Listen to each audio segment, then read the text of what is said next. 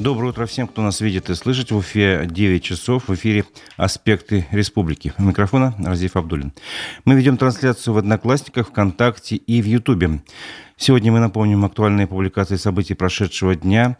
Также мы поговорим с видеоблогером Николаем Бажиным. А, послушаем фрагмент а, встречи с болельщиками генерального директора футбольного клуба Уфа Шамиля Газизова и проведем голосование по одному из вопросов повестки дня. Еще раз напомню, трансляция программы идет в Одноклассниках, ВКонтакте и в Ютубе. В Ютубе на нашем канале «Аспекты Башкортостан» вы можете оставлять свои комментарии, вопросы, не забывайте ставить лайки. Итак, начнем с обзора прессы. Буквально самое свежее сообщение от всей Уфы. Под Уфой перевернулись два автобуса, один из них с детьми. Авария произошла на въезде в Булгаково, информация уточняется. А, второе сообщение тоже об автомобильной аварии. Телеграм-канал Маш а, Баташ, а, Мэш Баташ, прошу прощения, сообщает о том, что супруга мэра Салавата Игоря Миронова попала в аварию в Кармаскалинском районе Башкирии. По данным издания, авария произошла на трассе Уфа-Оренбург. Жена Миронова ехала за рулем Мерседес-Бенц в сторону Салавата. Автомобиль занесло, и он въехал в ограждение. Затем с машины столкнулся КАМАЗ, который не успел перестроиться и наехал на автомобиль жену Миронова госпитализировали с серьезными травмами и прооперировали. Сейчас она находится в республиканской клинической больнице. Администрация Уфы отменила свое же постановление от 2020 года, в котором утвердила проект застройки вокруг озера Кашкада. Э, об этом рассказала Уфа-1 и сообщила подробности этой истории. Интересно, но к этому участку приложили руку все мэры Уфы, начиная с Ирика Елалова. Как ранее установила прокуратура Башкирии, в 2015 году мэрия Уфы во главе с Ириком Елаловым заключила договор с компанией «Телеком Инвест». Э, договор предполагал строительство торгового центра на улице маршала Жукова. Однако здание так и не появилось. Позднее, через пять лет, в 2020 году, мэрия Уфы уже при Ульфате Мустафине решила построить неподалеку от Кашкадана высотку с паркингом. К концу года власти города, которым тогда руководил уже Сергей Греков, подписали соглашение с застройщиком. Это, по мнению прокуратуры, противоречило земельным законам, и поскольку участок был бы использован не по назначению. Прокуратура Уфы вместе с Федеральной антимонопольной службой пыталась повлиять на ситуацию, обращалась в суд, и два года назад, об, два года назад вернее, оба ведомства выносили предоставление и предупреждение мэрии. А, компания Телеком Инвест с этим не согласилась и обратилась в суд. И уже два года длились эти судебные тяжбы, и все-таки в начале декабря постановление суда, которое поддержал позицию прокуратуры, вступило в силу, а мэрия Уфы подтвердила отказ от этой стройки. Интересны в этой заметке еще и факты про компанию «Телеком Инвест». В 2020 году приставы наложили на компанию взыскание федеральный бюджет в размере 3 миллионов рублей. Через год «Телеком Инвеста» не стало, он преобразовался в другие компании. Незадолго до этого Управление земельных и имущественных отношений администрации Уфы обратилось в суд, чтобы взыскать с компании 10-миллиардный долг. Решение по делу до сих пор не вынесено. Следующее заседание суда пройдет в 2023 году. Житель Башкирии пожаловался на неисправную пиксельную елку, сообщает МКСЭТ. Ваша пиксельная елка не горит в Нефтекамске, написал житель Нефтекамска в комментарии к посту Ради Хабирова во ВКонтакте. В комментарии он прикрепил фотографию новогоднего дерева в качестве доказательства. Часть конструкции действительно не светится. Как сообщил МКС сам мужчина, елка не горит с тех самых пор, как ее установили. В администрации Нефтекамской мы пообещали разобраться в ситуации до 26 декабря, то есть до понедельника, до сегодняшнего дня. Это вообще отдельный жанр комментарии пользователей в соцсетях на странице Ради Хабирова. Например, Например, в эти выходные глава Башкирии написал про то, что начал заниматься реабилитацией колена и опубликовал снимок из какого-то спортзала. И комментарий про пиксельную елку появился именно под этим постом. И там не только этот комментарий интересен, вот еще несколько. Давайте вот заглянем на страницу Ради Хабирова ВКонтакте. Гульгина Каепкулова сообщает, «Э, доброго времени суток, завтра понедельник, то есть запись была появилась вчера. «Э, только как же мы, жители СНТ Ушак, доберемся до работы и как же мы приедем домой? На такси не наездишься, у меня зарплата маленькая, верните маршрут 350. Пусть он останавливается на остановке в Бочке, помогите. Маршрут 350 не заезжает на остановку СНТ Ушак, так как она не соответствует требованиям для безопасности выполнения посадки и высадки пассажиров автобусами большого и среднего класса. А, ближайшие остановочные пункты находятся к СНТ а, на таких остановках, как развязка на аэропорт и локотки, ответили а, пользователю в Министерстве транспорта. Вот. И, то есть тут такая большая переписка, можно много читать, увлекаться. Ну, понятно, что жителям э, ответ Министерства транспорта не понравился, поскольку ходить им надо до остановки целых 3 километра, э, чтобы пешком идти, там и нет тротуаров и так далее. Вот еще по поводу колена э, пишет пользователь Самат Лейсан Файзулина. «А у меня отец ходит, страдает коленом на обе ноги, лечение дорогое, лекарства дорогие. Насчет операции вряд ли вообще что-то получается, тем более еще и реабилитация для простых людей очень дорого получается. Так сказать, не по карману. Отец всю жизнь отработал водителем, стаж 38 лет, зарплата 20-25 тысяч, на пенсии, до пенсии еще далековато. На данный момент делали уколы по 15 тысяч рублей, а вам скорейшего выздоровления, раз денег хватает на все, сообщает пользователь. Вот таких вопросов много. Ну вот еще один э, комментарий, который я не могу не зачитать. А, Ради Фаритович, очень здорово, что вы желаете нам беречь себя, только вот, увы, беречь себя в загазованном городе не получается. Конкретно выбросы на здоровье сказываются очень сильно. Но в связи с последними проверками я сегодня в очень хорошем приподнятом настроении, поэтому буду предельно вежливо. Если вы действительно хотите нам добра, то возьмите под свой контроль экологическую ситуацию в Стельтамаке, Салавате и Ишимбае. Мы будем безмерно вам благодарны за это и будем вспоминать вас только добрым словом. Берегите свое колено, пишет Эльвира Садыкова, насколько я понимаю, вот из, от, из одного из этих городов. Стельтамак, Шаслават или Шимбай. Вот в связи с этими обращениями я хотел бы сделать, создать голосование. Давайте попробуем выяснить ваши отношения, уважаемые слушатели, зрители. А есть ли какая-то польза от обращений в соцсетях к главе региона? А Открывайте наш канал в Ютубе «Аспекты Башкортостан», и там э, вы увидите голосование. Отвечайте «да» или «нет», ваше мнение. Вопрос, есть, как, есть ли какая-то польза от обращений в соцсетях главе региона? Вот. А, а пока мы э, открываем голосование, попробуем связаться с Николаем Бажиным, с видеоблогером. А, в связи с чем мы с ним пытаемся связаться, есть такая история, о которой он рассказал э, на своей страничке, вернее, видеоблоге Важен фактор на канале YouTube. В Альшайском районе Башкирии пытаются закрыть отделение санатория Шафранова, вылечившее не одно поколение детей со всей России. Вот именно об этом он написал, и мы хотим сейчас узнать с ним подробности. Доброе утро. Да, доброе утро. Э, Николай, э, расскажи, пожалуйста, я вот буквально только назвал тему, что ты побывал в этом, да, санатории сам? Да, был. Что там удалось, э, что там удалось узнать, что там происходит? Во-первых, э, этот санаторий, когда открыли, он был действительно для лечения дыхательных путей, но в 40-е годы, после военные, его перепрофилировали в туберкулезный. А, в 97 году произошли изменения, и один из пяти корпусов сделали для детей с э, матерями, ну, со своими опекунами. И вот с 97 года, вот эти 25 лет, он принимал э, мать, э, матери с детьми, э, матери за свой, э, как бы, за то, что они там тоже находились, они не, не оплачивали, то есть он несет некую социальную функцию. Самое главное в том, что заказчиком был э, всего этого Минздрав, то есть выделял свои деньги федеральные, как мне объяснила бухгалтер. И э, с этого года вот эту вот, э, вот эту санаторную часть Э, они отнесли к... Ну, этот пункт, так скажем, существует э, под названием детство. Ну, это мне так бухгалтер объясняла.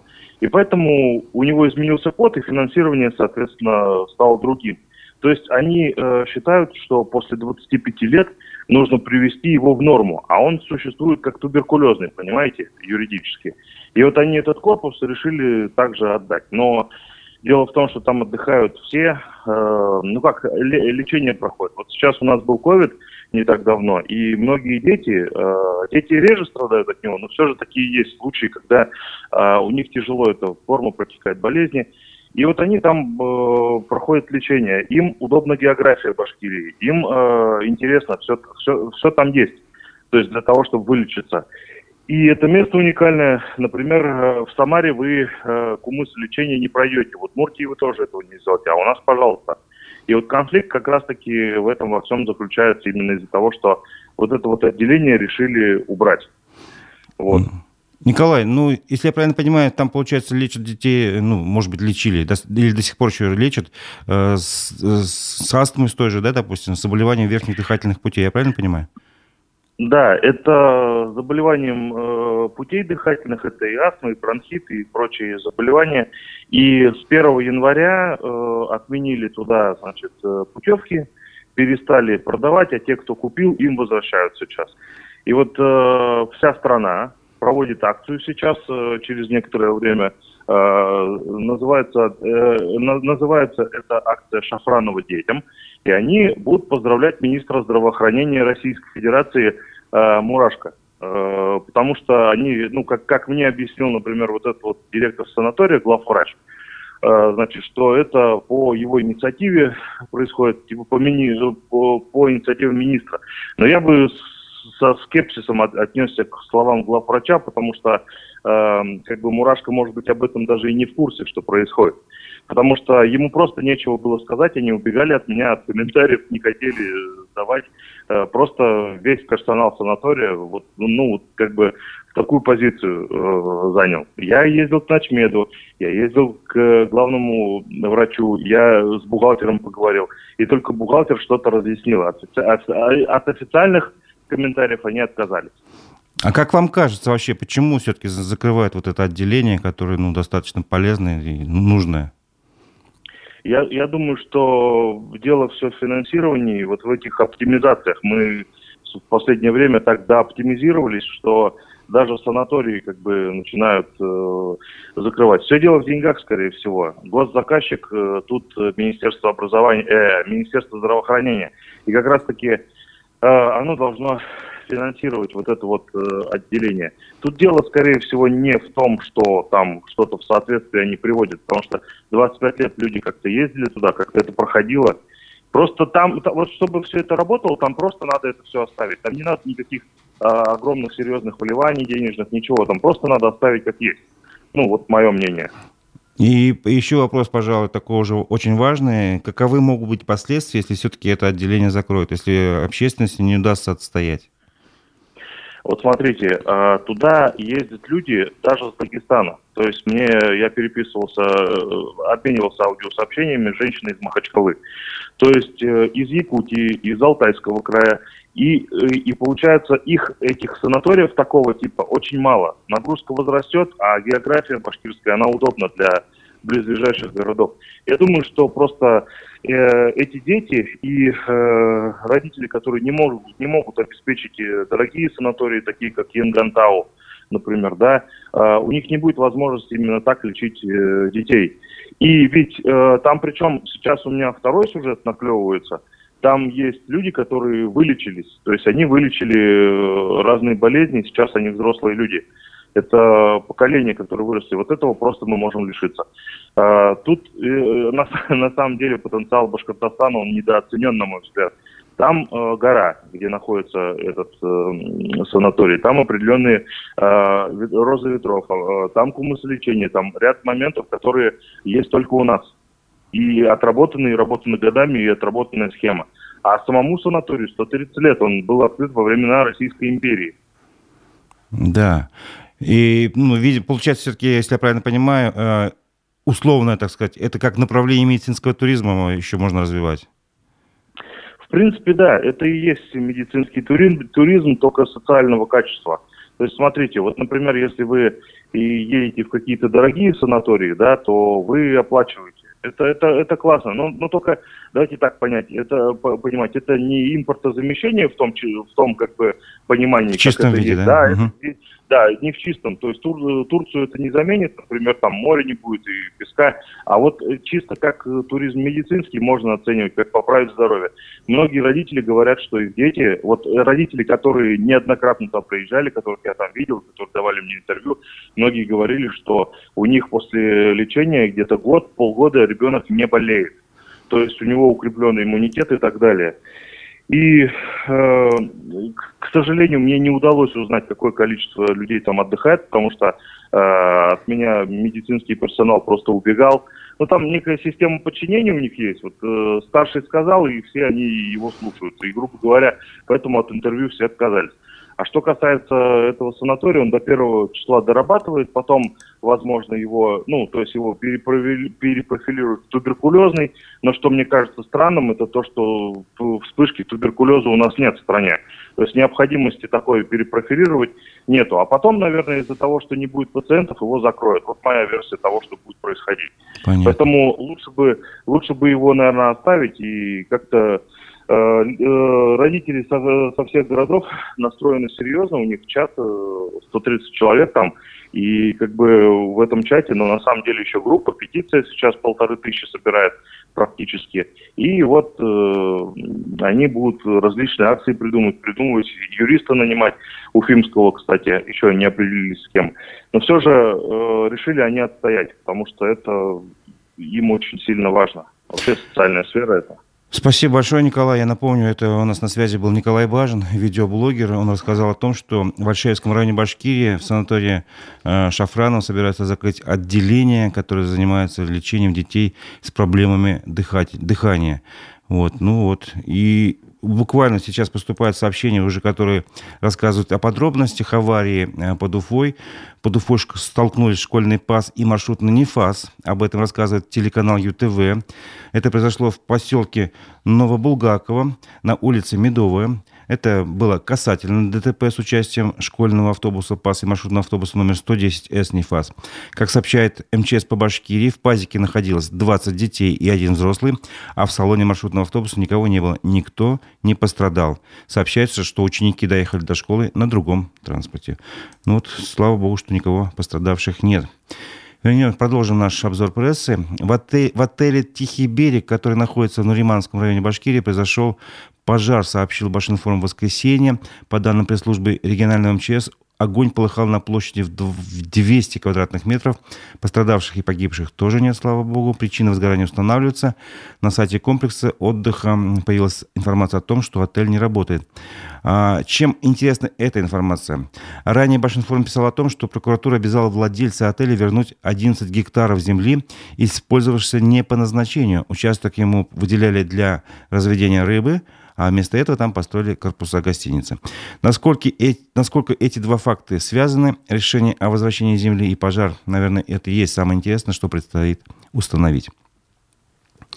В Башкирии возбуждено уголовное дело о махинациях при исполнении национального проекта, сообщает МКСЭД и приводит подробности. Речь идет об Ишимбае, где, по версии следствия, чиновники оплатили подрядчику невыполненные работы на сумму 1 миллион 300 тысяч рублей.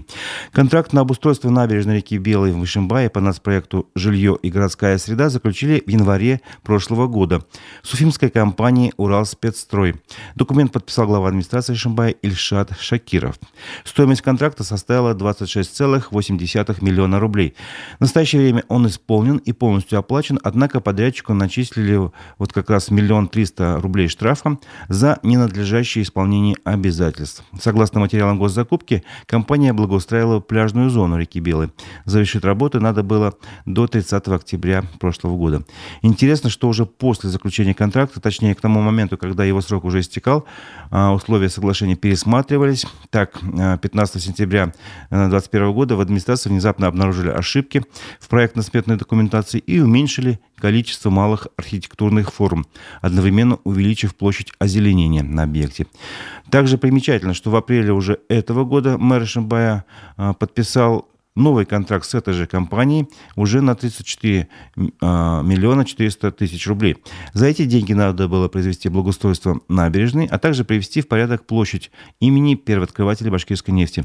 Однако 20 декабря на портале госзакупок появилось соглашение о расторжении этого договора. Стороны пришли к соглашению, что заказчик оплатит фактически выполненные работы а, на сумму почти 29 миллионов рублей.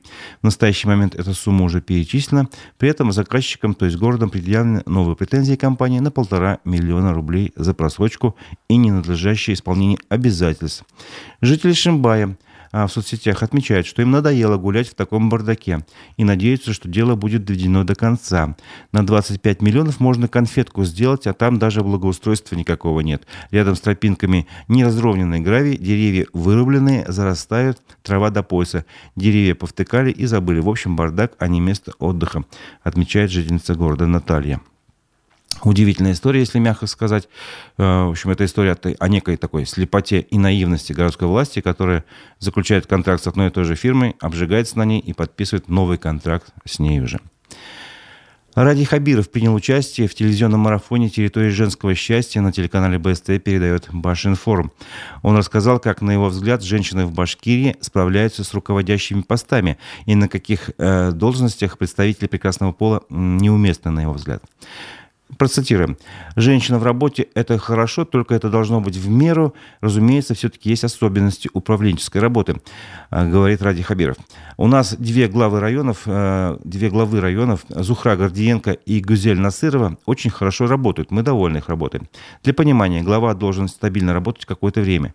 Начиная с 2019 года мы 75% глав поменяли. Главное, чтобы люди были с человеческими качествами. Конечно, в работе есть вещи, которые носят чисто мужской характер, продолжает Ради Хабиров. Я не могу себе представить, чтобы женщина занималась управлением мобилизационной подготовки или гражданской обороны. Все остальное – кадровое, финансовое, экономическое, ЖКХ – можно им доверить. Кстати, у нас сейчас Ирина Александровна Голованова исполняет обязанности министра ЖКХ.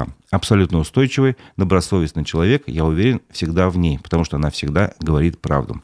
Вот так вот поделился с ведущими э, телепроекта Ради Хабиров. Если вернуться к истории с Шимбайской главой, возможно, женщина на его месте поступила бы по-другому. Риторический вопрос, как вы понимаете. Несколько позитивных историй. В субботу, 24 декабря, на заводе «Фармстандарт Уфавита» запустили новый цех по производству лекарства от гемофилии. А, там производ... начали производить препарат фактор свертывания крови 8, сообщает РБК Уфа. Старт работе площадки по видеосвязи дали глава региона Радий Хабиров и вице-премьер, министр промышленности и торговли России Денис Мантуров, который находился в республике с рабочим визитом. Объем вложений в проект составил а, миллиард шестьсот миллионов рублей. В год цех будет выпускать а, почти 6 миллионов упаковок препарата. Здесь будут работать 80 специалистов. Денис Мантуров отметил, что а, это производство Такое крупносерийное производство открывается в России впервые. Ранее в России продавались только импортные аналоги.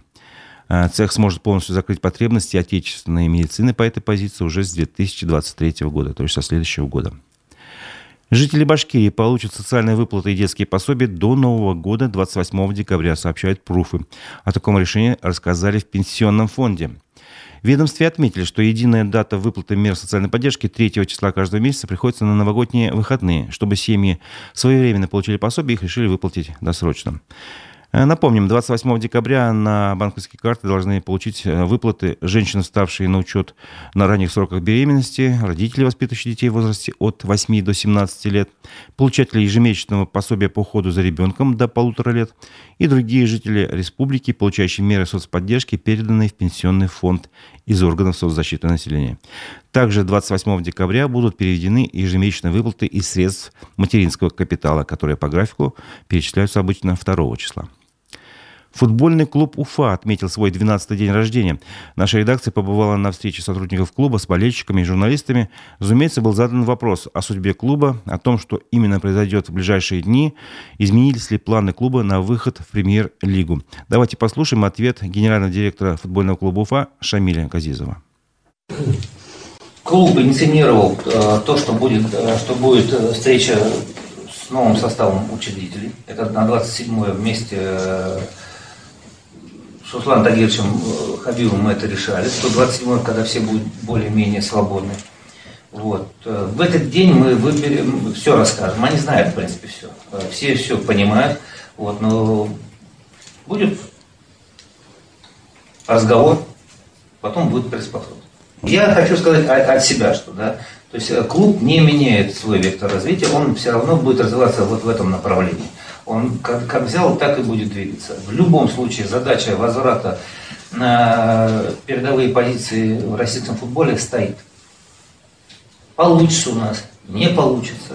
На следующий год будем мы двигать. Задача стоит. Да, и э, клуб э, будет э, набирать сегодня молодых, перспективных футболистов. Они есть. Э, есть э, возможность их э, к нам привести. Есть определенные моменты. Это связано не только там с финансированием, да, это больше и с заявкой связано, и еще с какими-то вопросами. Вот так отвечу. Я вижу, как бы, как руководитель, я вижу путь сейчас у нас развития больше удар по своим воспитанникам. Тем более 9 лет школа прошла этот путь.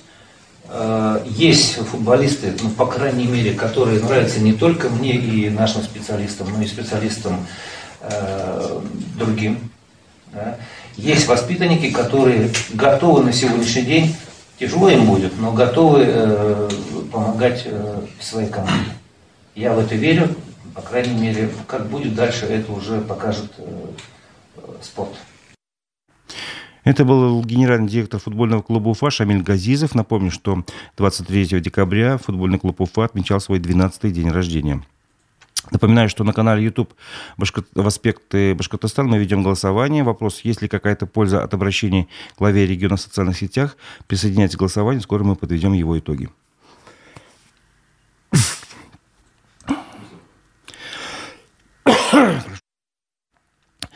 Продолжим про, про обзор прессы. В Уфе на набережной реки Белой открылась резиденция Деда Мороза. Об этом сообщает УФА-1. Ну и не только УФА-1, другие средства массовой информации, естественно, тоже. Как сообщил мэр Уфы Ратмир Мавлиев, резиденция будет работать до 14 января. Попасть к Деду Морозу можно в любой день с 12 часов дня до 21 часа вечера, а в новогоднюю ночь до 2 часов ночи. Каждый день там происходит интересная интерактивная программа, идет праздничная торговля, есть фотозоны, даже присутствует настоящий северный олень. А, а рядом а, открыли самый большой каток города длиной 800 метров. «Приходите, не пожалеете», цитирует УФА-1 слова Ратмира Мавлиева. А, чтобы добраться туда, жителям города могли свободно. С 25 декабря запустили в Уфе бесплатный маршрут, а, новогодний шаттл. Он будет возить жителей и гостей города от монумента Дружбы до набережной реки Белой и обратно. Он поможет добраться до Большого Катка и самой резиденции. Бесплатный автобус будет работать каждый день с 16.00 до 20.00. Последний его рейс состоится 8 января. Правда, непонятно, почему не до 14 января, раз резиденция работает именно до этого дня. Может быть, городские власти скорректируют эти планы. Еще одна новогодняя э, информация, тоже такая позитивная. Уфимцы смогут полетать бесплатно на самолетах Победы, но если они будут в костюмах Деда Мороза и Снегурочки. Об этом сообщает телеканал ЮТВ. Авиакомпания Победа на период трех новогодних дней запустила интересную акцию. С 31 декабря по 2 января можно будет бесплатно полететь на самолете в костюме Деда Мороза или Снегурочки. Чтобы принять участие в акции, необходимо подойти к стойке Победы к началу открытия регистрации на нужный рейс. При наличии свободных мест, заметьте, при наличии свободных мест, и при наличии костюмов, в котором вы должны быть одеты, можно получить бесплатный билет. Отметим, что авиакомпания осуществляет перелеты в Москву, Санкт-Петербург и Сочи, и эта акция распространяется только на прямые рейсы. В авиакомпании отметили, что для Деда Мороза обязательным является наличие бороды, а для Снегурочки коса. В костюмах нужно оставаться вплоть до приземления в аэропорту назначения. Вот. Э, давайте теперь подведем итоги голосования. Мы спрашивали, есть ли какая-то польза от того, что жители региона обращаются в соцсетях к главе региона. Э, польза есть, утверждает 22% проголосовавших. Польза нет, соответственно, 78% проголосовавших. Ну, вот такая, такое мнение. Ну и о погоде. В Башкирии снова сильно похолодает. Температура в начале новой недели будет опускаться до минус 20 градусов. Об этом в своем прогнозе сообщили синоптики Башгидромедцентра. Сегодня пройдет небольшой снег. А завтра, 27 декабря, существенных осадков не будет. Ночные морозы могут стать еще сильнее. Минус 10, минус 15 градусов, иногда 20-25 при прояснении. Днем температура снова станет терпимее. Минус 8, минус 13 градусов. На этом наша программа завершается. В 11 часов настройтесь на наш эфир. У нас в гостях будет Алина Хабирова, руководитель Центра социальных проектов технологий «Ломая барьеры». Настройтесь на аспекты ВКонтакте, в Одноклассниках и в Ютубе. Хорошего дня. У микрофона был Разиф Абдулин. Я с вами прощаюсь.